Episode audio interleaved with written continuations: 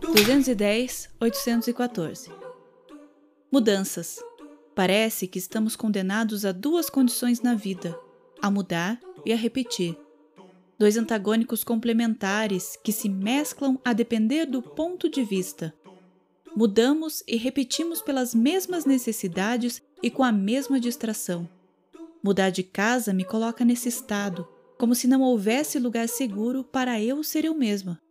Os espaços, ainda estranhos, me ameaçam, me oprimem, exigindo de mim um poder de adaptação que não tenho.